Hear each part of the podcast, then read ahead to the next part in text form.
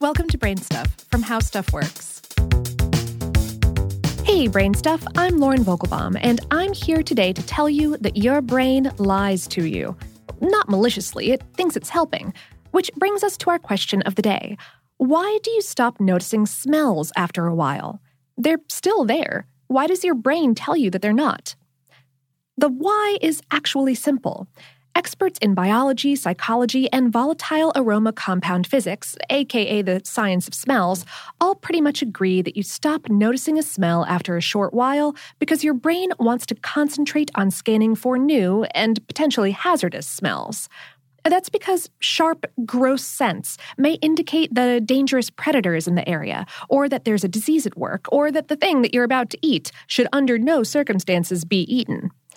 But if you stick around a particular scent, your brain figures it's already done warned you about that one, and thus frees up its processing power for logging new scents and changes in scent intensity.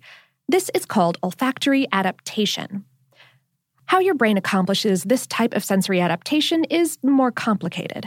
When you notice a smell, a molecule of volatile aroma compound, that is, a gaseous, smelly thing, has entered your nose. Our nasal passages are lined with somewhere around 10 million neurons. You can think of each of those neurons as a tiny tree designed to pick up on a single type of scent. They have branches called dendrites, each covered in smaller structures that are called cilia, and are kind of like leaves going with the tree concept. The cilia are studded with odor receptors.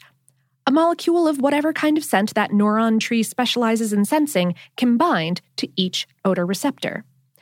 When that binding happens, it sets off an electrochemical chain reaction. In the end, the neuron sends an electrical impulse through its axon, uh, metaphorically its root, up to the olfactory bulb in your brain. That's the part of your brain that processes scent stimuli and sends the information on to other parts of your brain.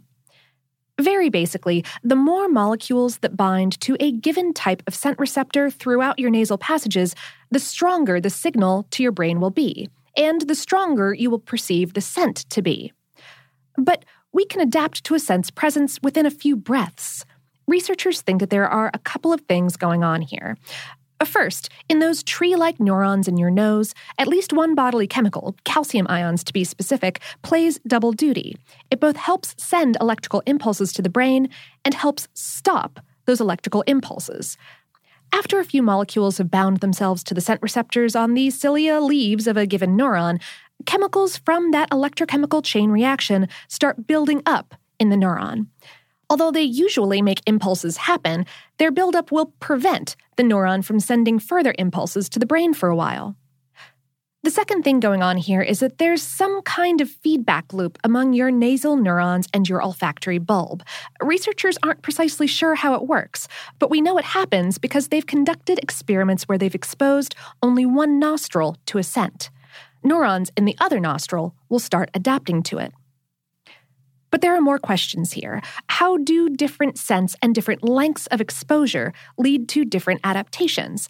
Why can you never smell your own home the way that other people experience it? The answer science has to give us right now is basically shenanigans. Because the perception of scent isn't just physical, it's psychological.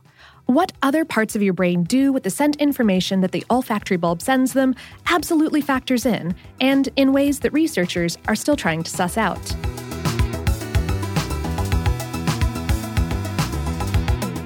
Episode was written by me, Weird, and produced by Tyler Klang.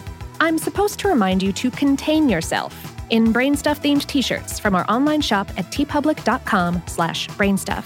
And, of course, for lots more on this and other topics that won't fade into the background, visit our home planet, howstuffworks.com.